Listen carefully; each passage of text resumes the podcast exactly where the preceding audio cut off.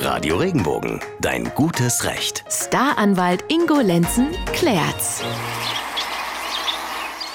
Heute eine frühlingshafte Folge unseres Podcasts, zu der wir Sie herzlich willkommen heißen. Immer dienstags und donnerstags klären wir Ihre Rechtsfragen zusammen mit unserem Rechtsexperten Ingo Lenzen. Und bevor es unangenehm oder sogar vielleicht teuer wird, stellen Sie Ihre Frage an uns über regenbogen.de. Überall bei uns im Baden und der Pfalz sucht es ja wieder. Wespen, Fliegen, Bienen. Und da hat Ute aus Mannheim eine Frage zu. In ihrer Nachbarschaft hat ein Imker nämlich viele Bienenstöcke.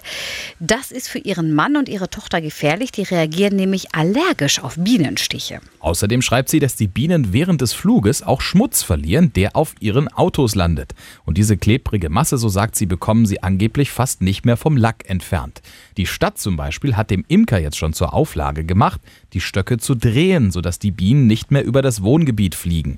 Aber eine Besserung, schreibt sie, ist erstmal nicht in Sicht. Ute möchte daher wissen, wer zahlt die Reinigung der Fahrzeuge und die entstandenen Lackschäden. Da das ein Leasingfahrzeug ist, wäre sie nämlich auch nicht bereit, für Lackschäden einen Abzug zu akzeptieren. Radio Regenbogen Rechtsexperte Ingo Lenzen sagt zu der Situation. Normalerweise sagt man, man muss, wenn es ortsüblich ist, Beeinträchtigungen auch als Nachbar hinnehmen. Die Grenze dieses hinnehmen müssen ist die Frage, ist diese Beeinträchtigung wesentlich? Und da hat es schon eine ganze Menge von Urteilen zugegeben. Wenn man jetzt wirklich eine heftige Beeinträchtigung hat, dadurch, dass zum Beispiel die Bienenvölker Schmutz ablagern oder wie es hier geschildert wird, äh, dass Lackschäden auftreten an Autos, dann könnte es sein, dass diese Beeinträchtigung als eine wesentliche von dem Gericht anerkannt wird. Und dann könnte es auch sein, dass man den Anspruch auf Unterlassung durchgesetzt bekommt.